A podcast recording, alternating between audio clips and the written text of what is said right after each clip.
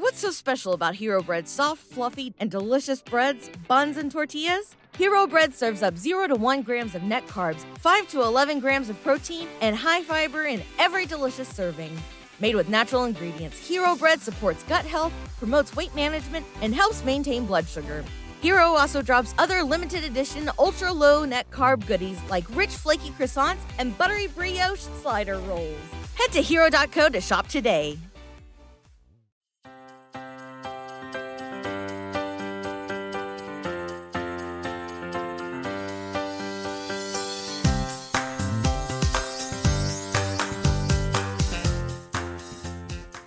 Hello, everyone, and welcome back to Barb Knows Best, the podcast. It's great to be here today. I'm Michelle Maros, your co host, and I am here with my mother, who pretty often tends to know best, Barb. Hi, everyone. Hi, Barb. Hi, Michelle. How are you today? Doing okay. How are you? How's it going being you? Oh, no, you're asking me. yeah. I am good. I'm a bit tired, but you know, Yeah. I'm always tired. No, you're not always tired. Don't don't label yourself like that. But I'm happy to be here and I'm happy to be with you because this week yeah. we're doing something fun. Mhm. It's a it's a little I almost said well we're recording this on a Friday, so I said Friday fun day, but you likely won't be listening to this on a Friday. But regardless of what day you tune in, it's going to be a fun day. Um, if you follow us on social media, which I hope you do, we we put out a poll for you all to submit questions that you would like for us to answer. And so if you missed that, make sure you're following us because if you all like this, we'll do it again. But um, we really wanted to hear from you and dedicate a whole episode to answering your burning desires, questions, what's up for you, what you wanted to hear about, and just kind of throw in a little bit of a different format for the day. It's very it, because I love I love love love answering people's questions, and we get so many all the time without even without even asking for questions. We get so many. So I think this um, episode will be really helpful, um, like all of the episodes actually, but this one in particular because we do love your questions and part of my whole path is about how can I share my experiences and my um, you know tips or, or thoughts on on a lot of the deeper subjects of life. And so now we get a chance to to spend the next um, you know hour or 45 minutes or whatever it is to answer your questions. So i'm really looking forward to this. Yeah, and what's cool whenever we do this is to really see what's up for everyone and to s- kind of notice the trends and the questions and the similarities. And if nothing else, it really solidifies for me that oftentimes so many of us are really going through really similar circumstances and kind of makes makes me feel less alone, which is amazing. Um, you know, you really realize that everyone, you know, there's that quote, everyone's going through something that you know nothing about or something like that. And, and when you all send in your questions, it makes me realize that even more so. We all, we all have stuff. Even if we might think that someone has it perfect or someone's life is perfect or they're not struggling or they're not suffering or whatever it might be, whatever story you might write, go back and listen to the stories episode. Um, you know, we all have stuff. So um, we're super jazzed to go through some of your questions today. And hopefully, you know, if we don't get to your question or we didn't answer your specific question, you know, I think we all can relate to some of these topics. So hopefully, you all will find something, you know, that relates. terrific let's get started Are you down? i am i'm ready So, first of all, um, we had an overwhelming amount of questions that just wanted to know more about us. yes Um, you know, what is your story?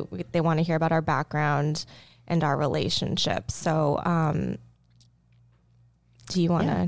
i'm happy to i'm happy to start that off um, I got. We have one. What is your story? Would love to hear about the backgrounds. mhm.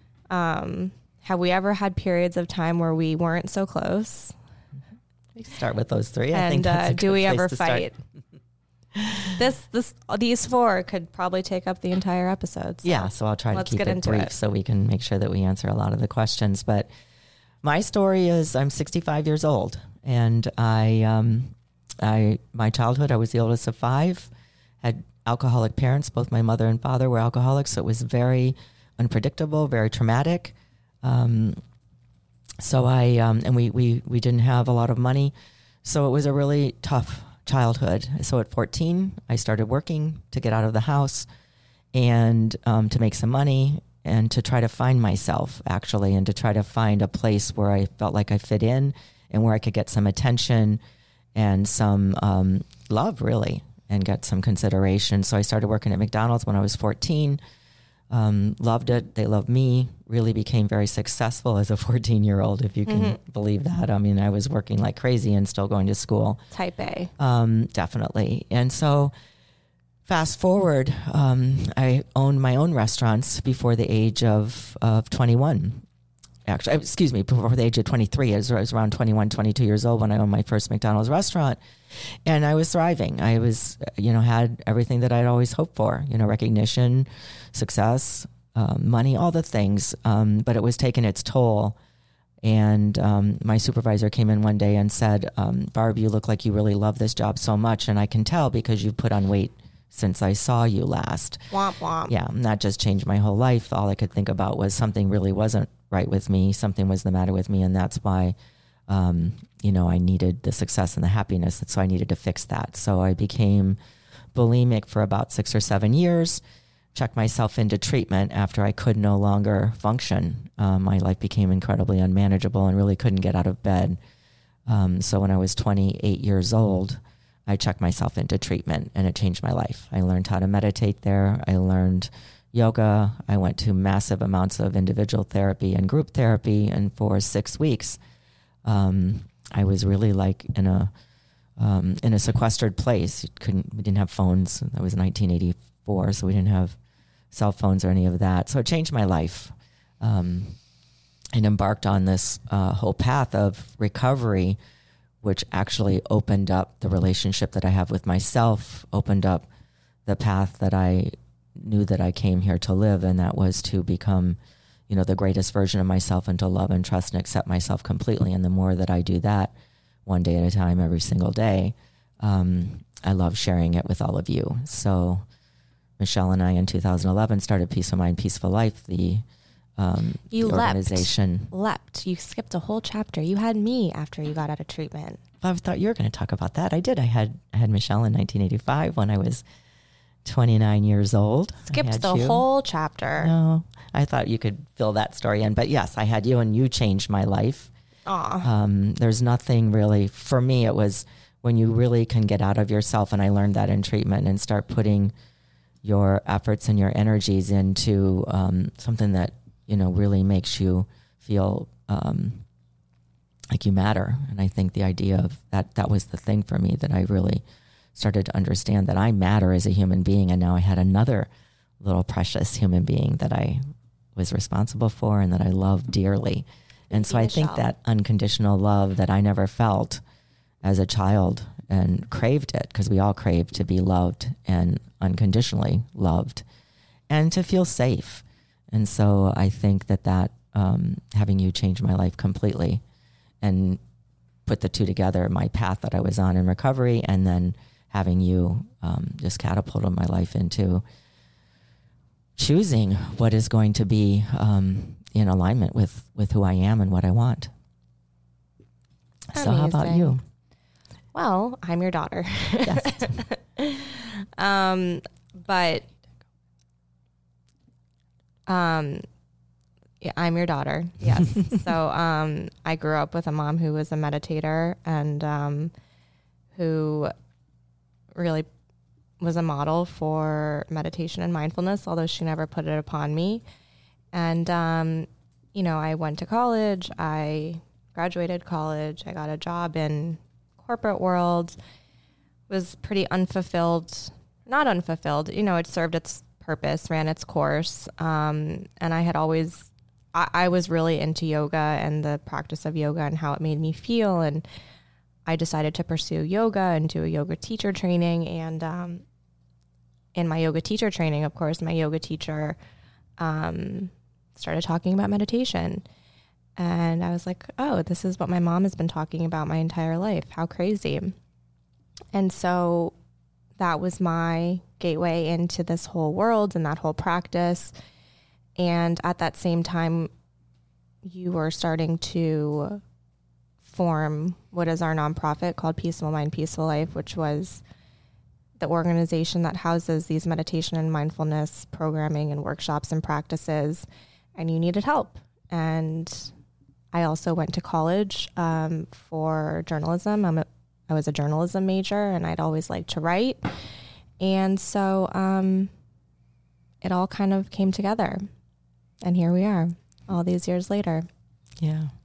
And I think to answer the question, do we ever, um, what, what was the word of that question? Do we ever fight or do we ever have?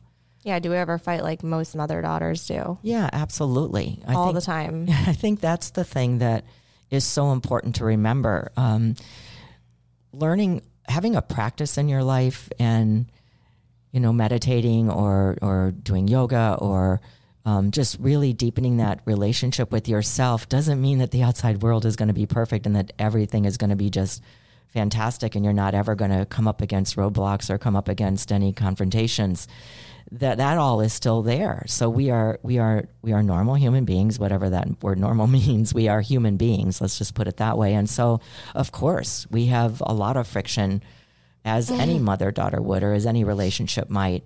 Um, but i think that the the thing to remember when you have a practice or when you're really starting to open up your life and get deeper into the relationship that you have with yourself, which we talk about a lot, you're able to you're able to when you come up against a confrontation or a fight or a or a situation where we're just really not in agreement, you're able to go through the argument and then you're able to come out the other side. Okay, wait a minute. We love each other. We care about each other let's have a conversation.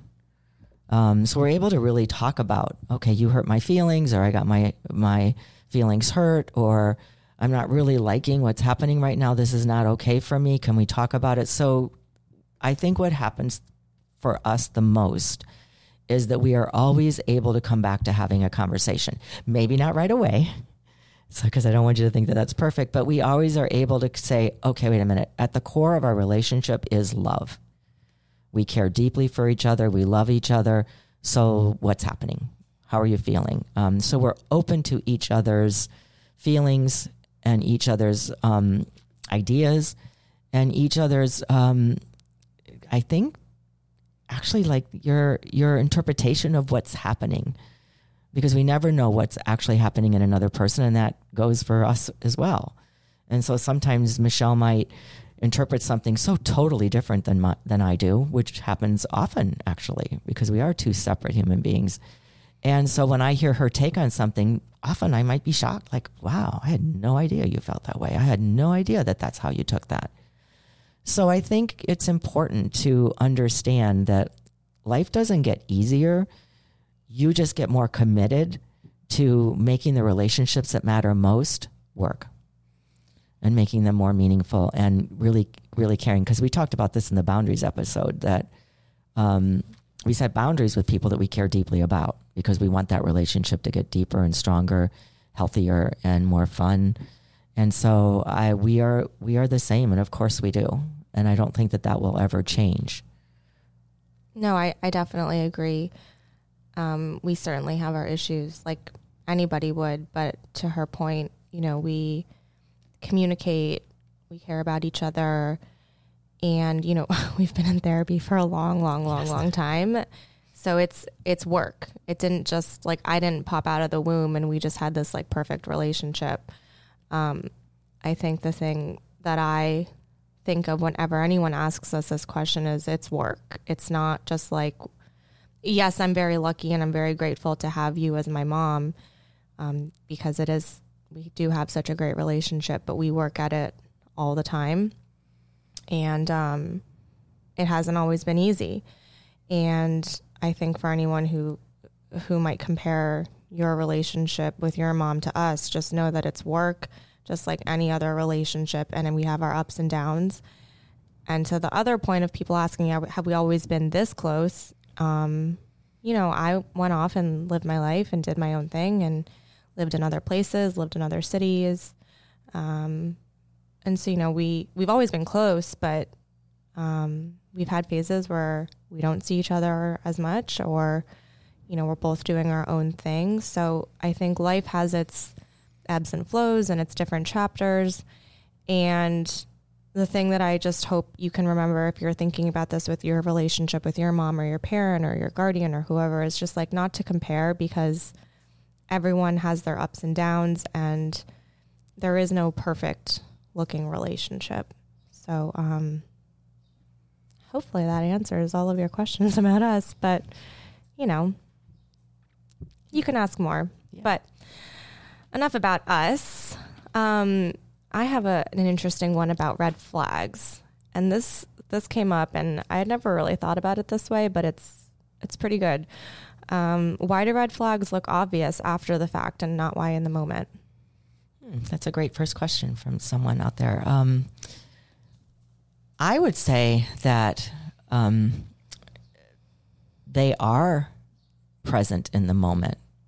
We aren't present in the moment, so we're not actually paying attention, or we're not um, feeling it in the moment. Because I'd like to back up here a second. A red flag to me is, um, I think it's called a red flag in the moment because we get the hit in the body.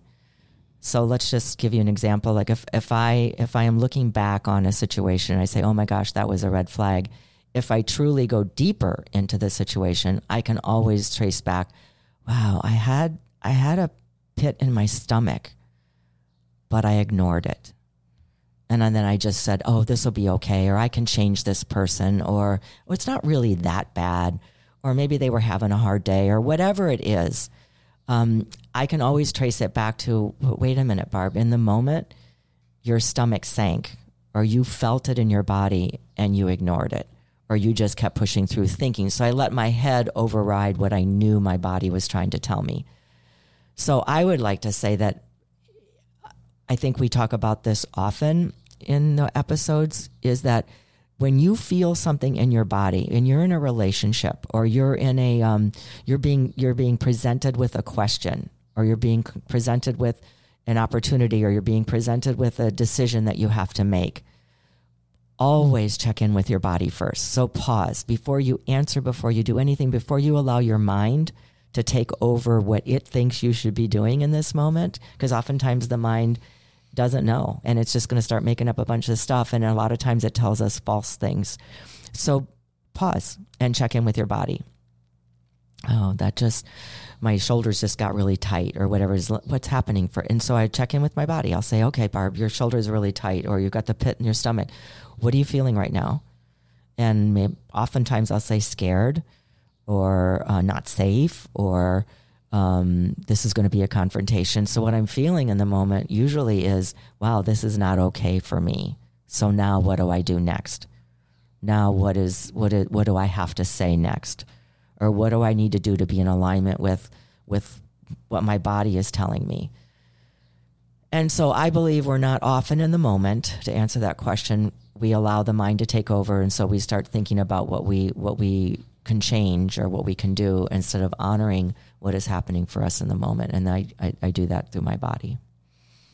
Yeah, I agree. I think that I have two answers to this. I think first, sometimes we get the red flag hit, like you were saying, but we ignore it or we don't want to believe it or we want to override it thinking that we might know better or that we can change it or that, you know, it's not that big of a deal. I mean, I, those are all of the things that have happened for me or that I can fix it. Um, I think we get the signs sometimes and we ignore it. And even we can feel it in our gut or have our intuitive hit and just be like, well, I, I know better, I can do better. And then also, I think that sometimes we just don't know. You know, I, what came to me was the Maya Angelou quote, you know, forgive yourself for not knowing what you didn't know before you learned it. And sometimes we don't know that that would be a necessary, like a necessarily a red flag for us in something, you know. Mm-hmm maybe we don't think it would be that bad and we have to go through it to learn it or or you know it's something that we had never experienced before and so i think baseline of of ignoring a red flag or you know having that judgment about ourselves is is self-forgiveness because whatever it is that we've been through we've learned something and then hopefully we can take that with us as we move on to another relationship or another circumstance so you know forgive yourself for not knowing what you didn't know before you learned it Yeah, because that's what we're here to do is to learn and grow. And I love that, Michelle. I really love that you added that because it's it's so important and it's so true. And every little thing that we go through, um, you know, after the fact, these red flags are making us wiser. always learning and growing and becoming Yeah, exactly. So, uh, someone else wanted us to talk about grief while someone else, while someone is still alive. Like, for an example, a loss of a relationship, which is also a good one. Um, of course, we did a two part series on grief and death. So, I think some of that is relatable as well. So you can go back and listen to those episodes. But what do you think about someone who they're when they're still alive, like a friendship, a partner, colleague? I think you go through the same steps that you go to if the person had passed away, because truly, um, it is true that not every relationship we have in our lives is going to be um, ones that go all the way to the end. You know, people are here for, there's that quote, people are here for a reason or a season or to teach us something. You know, they come and go. There are very few relationships that take us all the way to the finish line of our lives. So I think you work through it the same way you would as if the person had passed away. And for me, that means that um, I I look at all of it. You know, you do you do the inner work, um, and sometimes we can be in denial. And I think the quote of Maya Angelou works well there too. You know, sometimes things come up and we didn't know them, and now we're becoming aware of them. And as we do the inner work of how we feel about the situation and how we feel about the loss of a relationship, we can be in denial. I know for me, when I think about relationships that have that I've you know, I've been divorced. And when I think about that, I was in a lot of denial and I was in a lot of self, um, you know, beating myself up and being all the things that, wow, I could have done this or they could have done that. And so I think you just have to really work through, okay, what are all the feelings that you're feeling in this moment? And so for me, it was, came up was denial. For me, anger came up and working through the anger. So I would do a lot of journaling and a lot of writing and really go through the whole process as if the person were dead um, and understanding that every feeling that you can get out, the denial, the anger, um, and even sometimes when you get out, get through that, it's like, well, maybe I could go fix it, or maybe I could go make this relationship work again. You start this whole bargaining part of the grief process. I, I, I think I could go say something to them. So you, you work through all of that, and you stay with yourself or another person. Could be a therapist, or it could be someone that you're really, really close to that you trust completely, and just have them so you can remember properly all of the reasons why the relationship ended and um, and then you get you come out the other side usually after you've done through that whole proct- process with some sort of acceptance. Um, it, I, I don't like to use the word closure because sometimes it doesn't actually feel like closure because there's still remnants that can still be there, but you get some sort of acceptance. Okay, yeah, this is this is truly happening, and I can now accept that this is happening after I've worked through the stages of grief and I mean I've worked through the stages of anger or bargaining or denial or trying to figure out what could I there has to be something that I can do. And sometimes there's nothing that you can do and that's that's that is doing something. Yeah, I agree. I mean, I've I've had a lot of relationships end and a lot of friendships come to an end and it's it's painful and it is a level of grief. And I think sometimes it I mean, not to compare, but it can feel harder when the person is still alive because you feel like you can there's still an avenue to reach out or try and fix it or change it or or whatever that might be.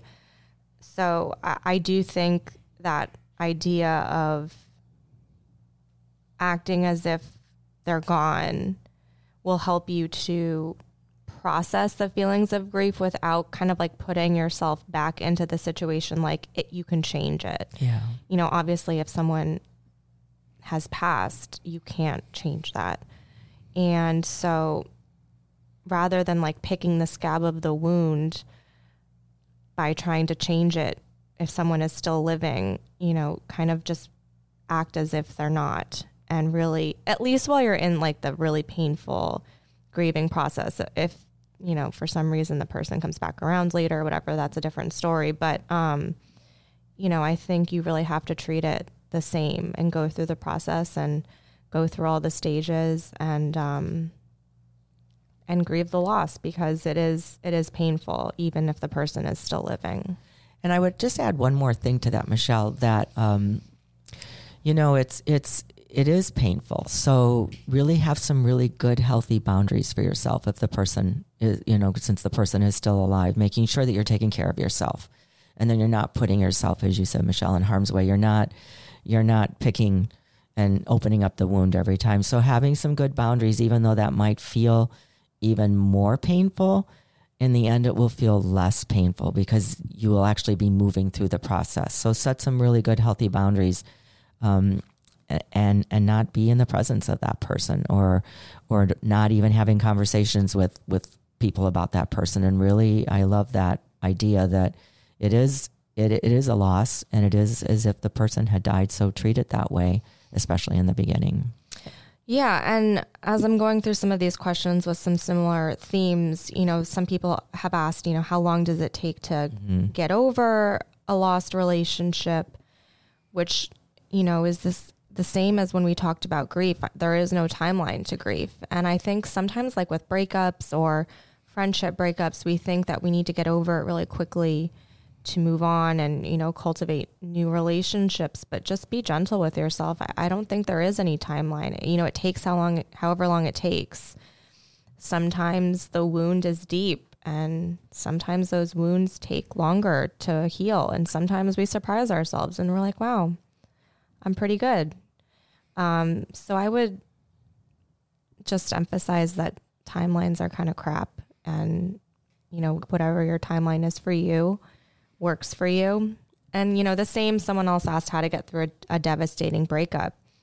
You know, it's a gr- it's grief while someone is alive. So think about these things like taking care of yourself while you're feeling those feelings and, and going through that process.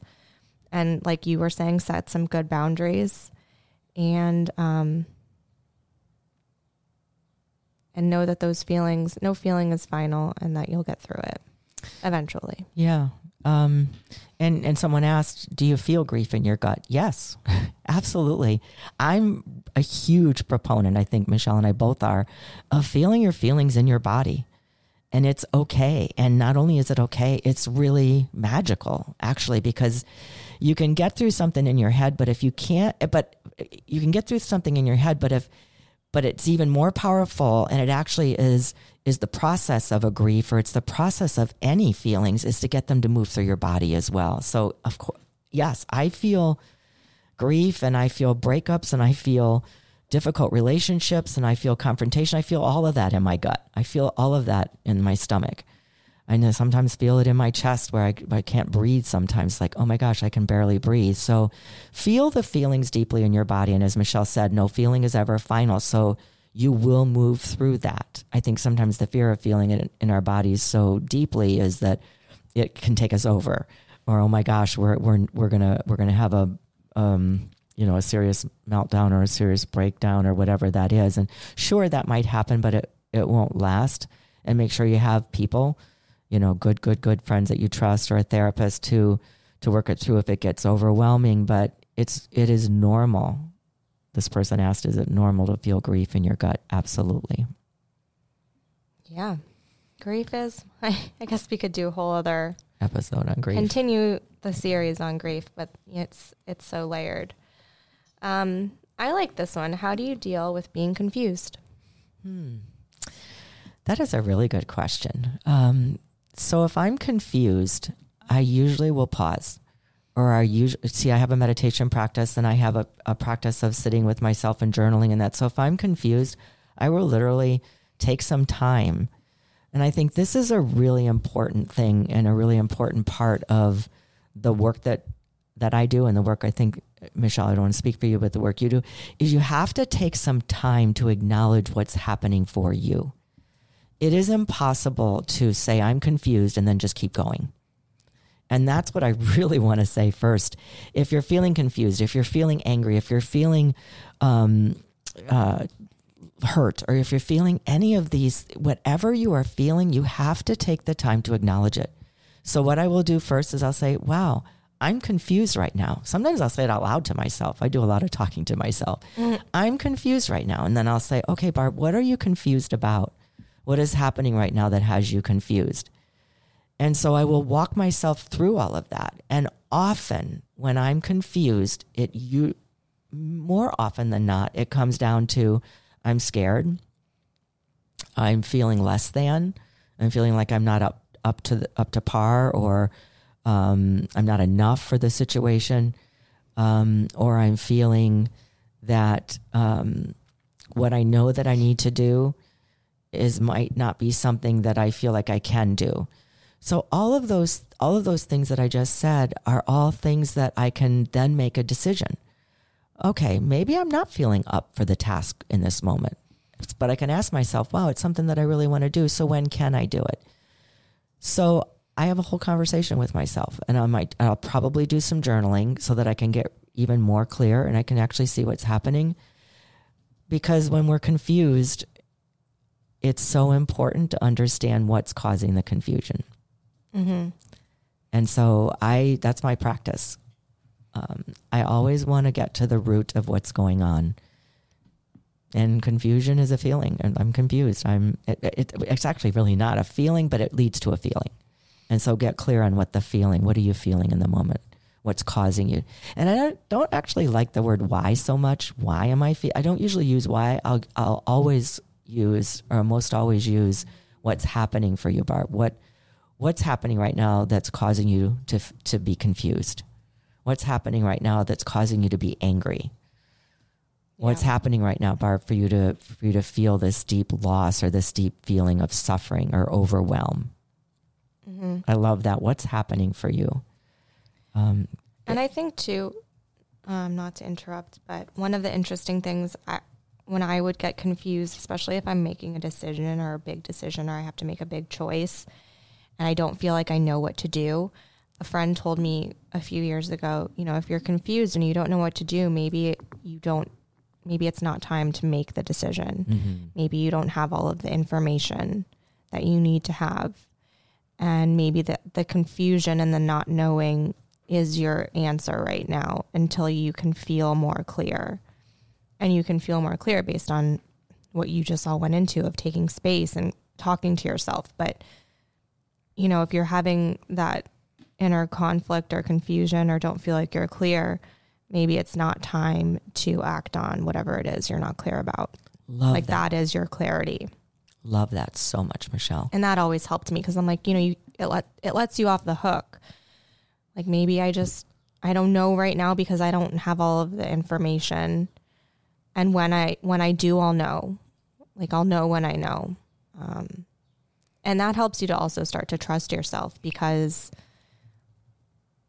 a big issue and I see this in the questions too about learning how to trust yourself is is trusting ourselves to make these decisions that, that we won't, won't make wrong decisions but you know when you take that pause and connect with yourself and ask yourself the questions and really just settle in and not make knee jerk reactions and be so you know amped up in like a frenetic state we can make decisions and say the things that we want to say that are aligned and that are, you know, really in integrity.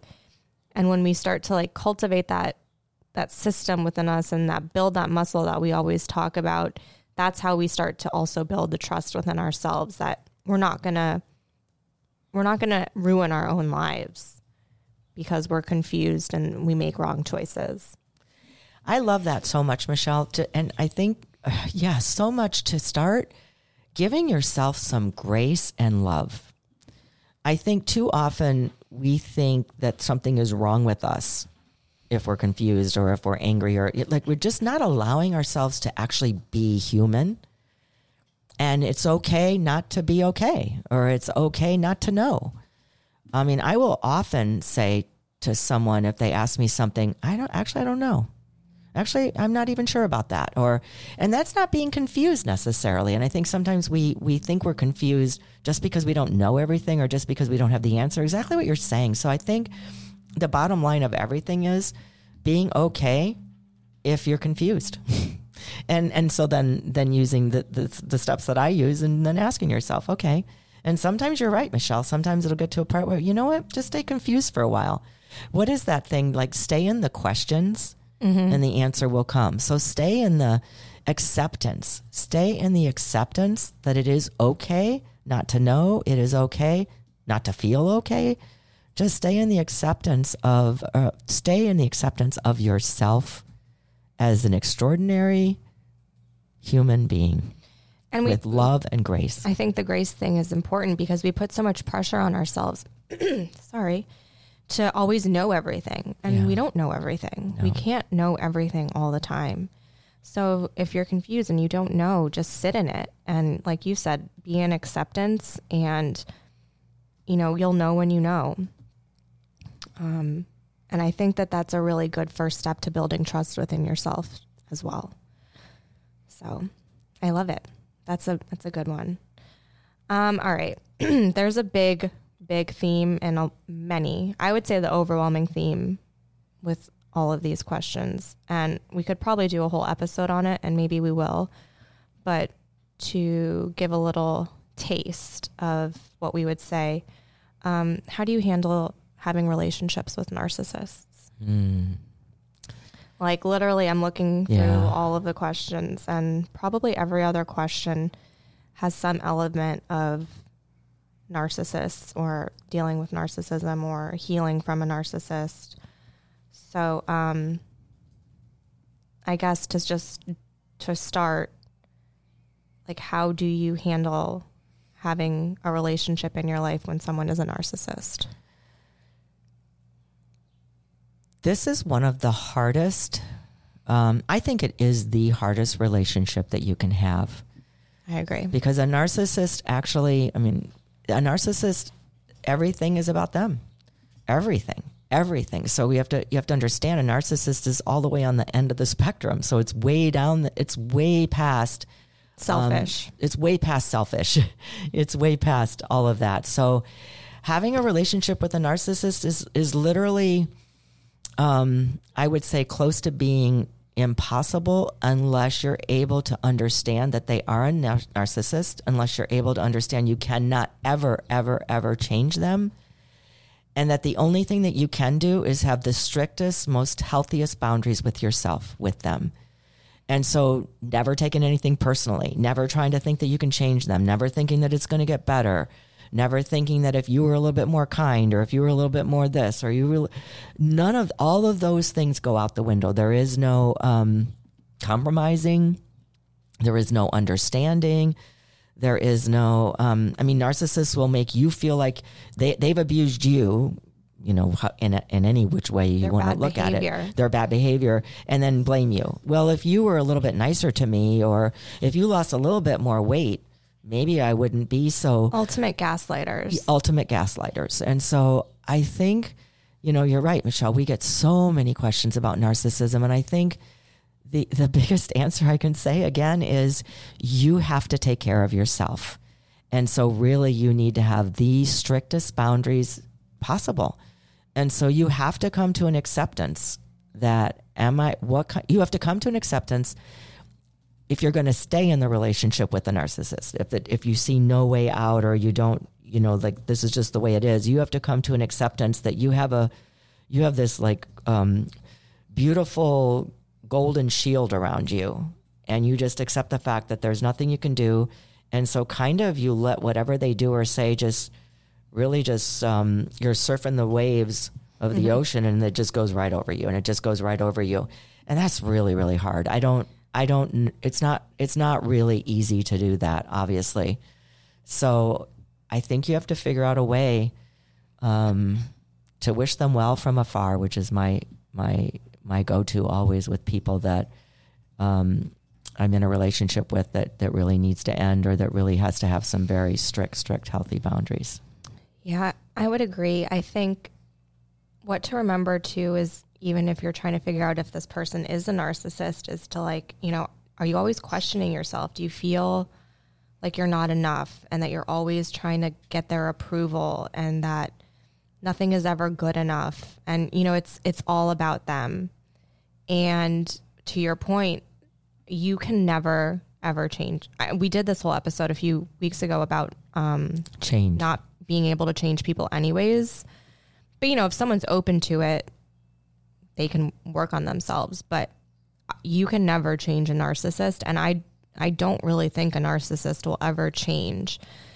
Um and they're always going to act in their own best interest and the biggest thing for me is like you can't take it personally when they act in their own best interest and it's so harmful to you because that's just how they are. It's like how their brains are wired and it it truly I think outside of anything else it doesn't even have anything to do with you because it's they're so tunnel visioned within their own life and whatever it is that's going on for them in their minds.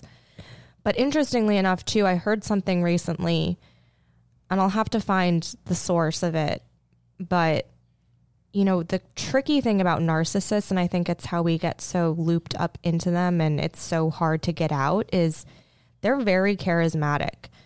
Mm-hmm. They know how to say the things that that you they think you want to hear to keep you on the hook. They know how to kind of fake it so that they'll think that they're trying to be better or to change to to make you feel like everything is okay.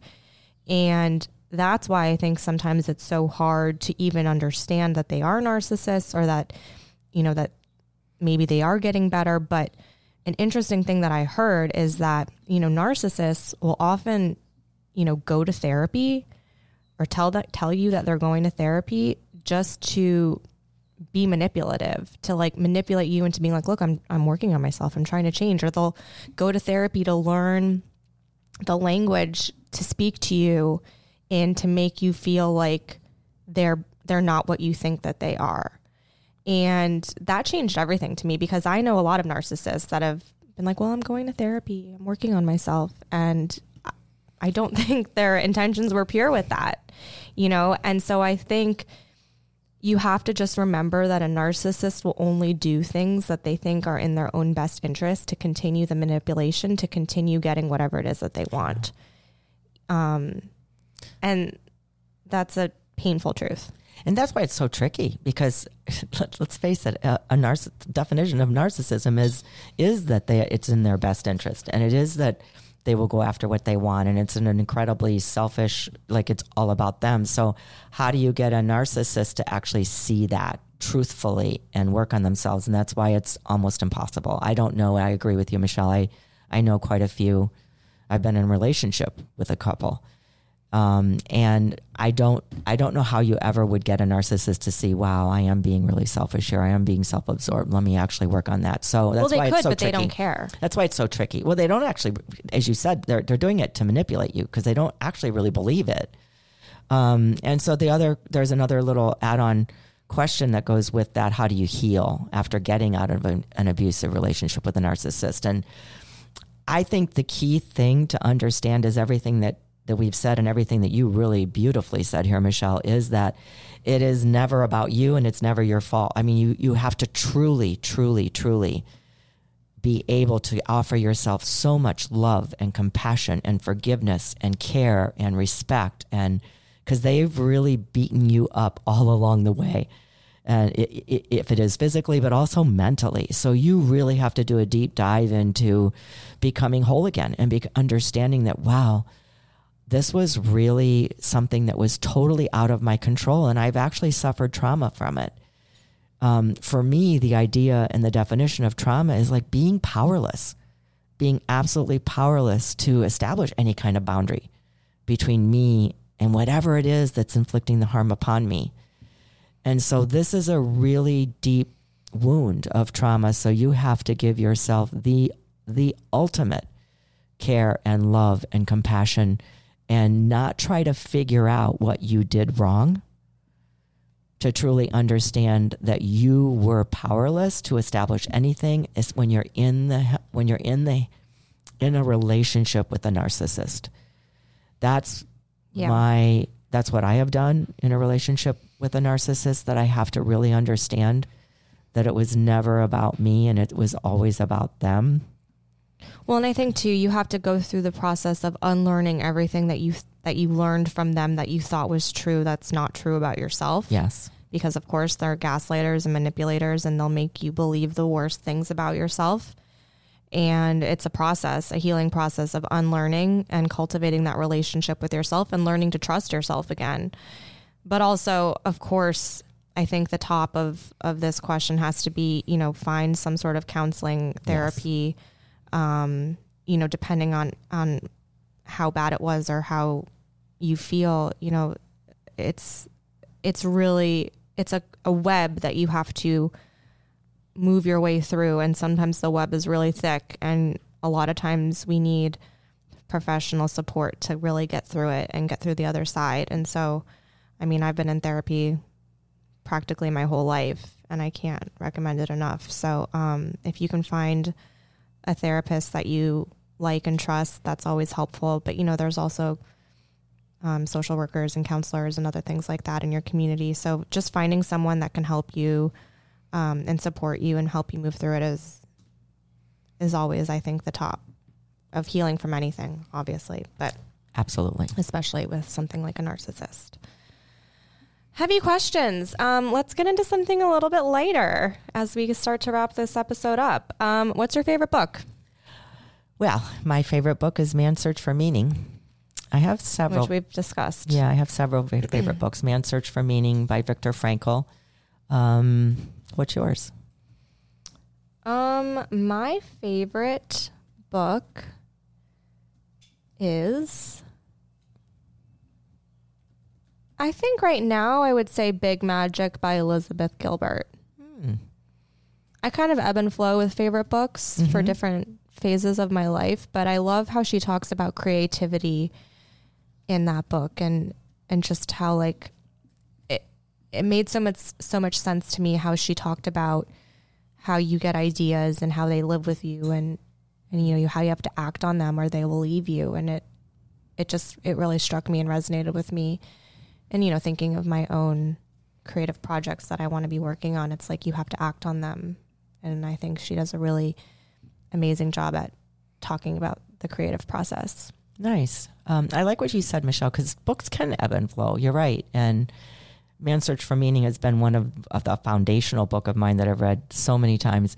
But you're right. There, I, there's another book that I highly recommend, When Things Fall Apart by Pema Chodron. That Mhm. changed my life.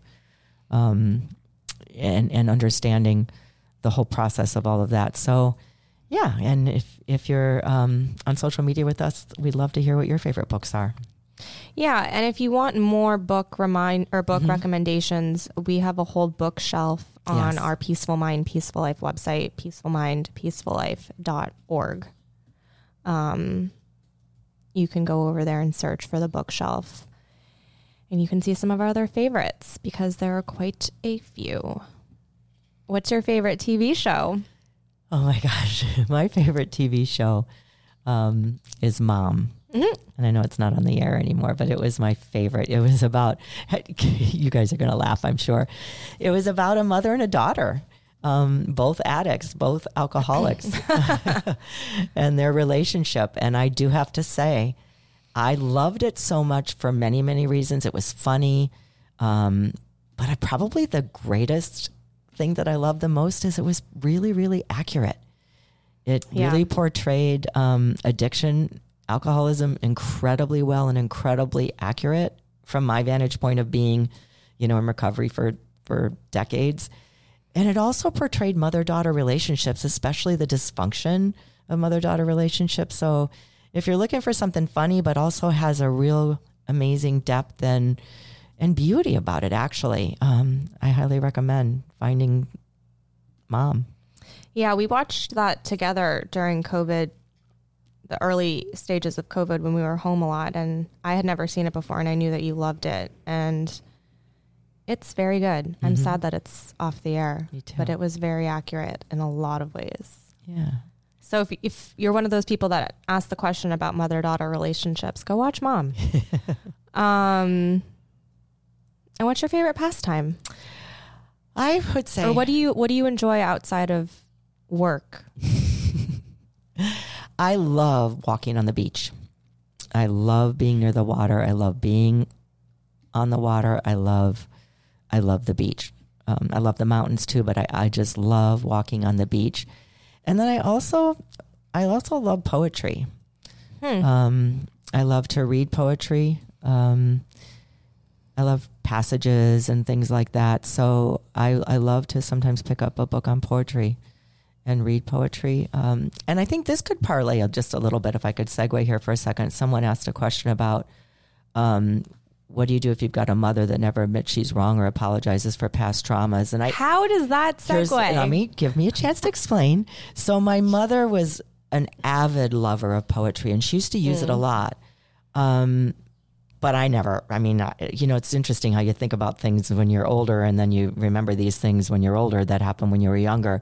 And she was an alcoholic, and so many past traumas, and so many things, and and I don't. I never got apologies for the past traumas or the or the hardships. Um, but I think what what we can do when we don't get an apology because we can't ever um, we cannot ever force anyone to admit or to do an apology. But what we can do is is what I feel like I have done with with my own trauma with my mother is as she was as I was growing and as I was becoming more um, understanding and more learning and understanding of the traumas and the things that happened for her, understanding that it wasn't personal, that this was her life and what she learned and heredity, all the things that we that we kind of wrestle with with our minds. You can start to actually find the little good parts about the relationship because there's always something, especially if it's a mother. There's always something that we could find, and so I found the poetry part that she loved that kind of brought us together. Um, in that way of having something that was really good and loving that I could focus on. Um, and if your mother's still alive, I think you have to you have to find you have to have healthy boundaries. We always start with that, but you also have to find a way to connect on a level that is accepting of what's happening for the moment. And I think you it's hard and it's really really hard um, but waiting for someone to admit that they're wrong or apologize is keeping you stuck and not living your life and having an expectation of something that um, maybe can never be. So Yeah, that was a okay. long thing. Sorry, but poetry. I love. I love to read poetry, and I love to walk on the beach. Um, Well, it was a two for one answer. Um, but that's that's lovely. I enjoy being with my cat. My cat. Um, and I also like being with friends. I like going out to eat, and I love to dance. I would love to start taking dance classes. I used to dance as a kid, and that brings me a lot of joy. So hopefully, next time we talk about something like this, I'll have taken a dance class. Anything else you'd like to add? no, I think that's wonderful. I would love to see you take a dance class because I used to love. You did ballet as a child, and I used. To, I loved nothing more than going to your performances. It was so much fun to see you dance, and I know you love doing all kinds of dance, not just ballet. And I Fun fact I about to my you dance days: I used to perform in the Nut Nutcracker as Yeah. a kid. And you know, they take photos of you in your little Nutcracker outfits, and I often would play one of the mice. And my mom used one of the photos of me as a mouse, and my costume was like this big, fluffy uh, mouse costume. And she used that photo as our family Christmas card one year. And then she had leftovers. So she used it again when I was in high school and sent this Christmas card of me dressed as a mouse to my friends and their families in high school. You maybe put that on social media. I shall post it. I think Um, that would be great. yeah. So have a nice little mental image of that. Um, but yeah, I love to dance. So Let me just could I revisit that? I know I did segue with that whole thing with um with traumas of mothers. say what you want to say. I just want to go back again and just say that when you've experienced a trauma, the healing work has to be done by you. And it's helpful if the person acknowledges that they caused the trauma or that they apologizes for it. But often that's not the case, and it can be really devastating. And so I understand that because I've been through that. And sometimes the trauma can last longer because you didn't have, you know, someone who, you know, admitted it or had any remorse or you know the person may even still be doing it. So i realize and recognize that that is incredibly difficult because it it gets the trauma into your whole body into your whole being. So it's really really important not to wait for that person to apologize. And you really just do the work and understand that you are you are worthy. You are unbelievably worthy. And so you do the work of healing your own trauma and as you do the work of the healing of the trauma, I promise you, because this has happened for me, you start to get clear on what what is okay for you and what isn't okay for you and what boundaries you need to set. And you start to get really clear when you are taking care of yourself. Um, you start to get clear on it doesn't really matter what that other person is doing mm-hmm. or saying. I mean, it matters because, because you, but but it doesn't affect you. It doesn't have an it doesn't have the power. I really want to say this very strongly nothing that has ever happened to you has the power to name who you are. Yep. Because who you are is a loving, caring, incredible human being at your core. All of us are. And so not allowing other people's um, actions or behaviors um, to really affect us is not affect us is not easy. This is not easy work, but it is work that is so worth it because you are worth it. It's worth it because you're worth it. Um, I love that. Thank you for that last little tidbit. Um, I see one here, Michelle. Someone has asked, if you don't mind, I see one here. I could do this all day.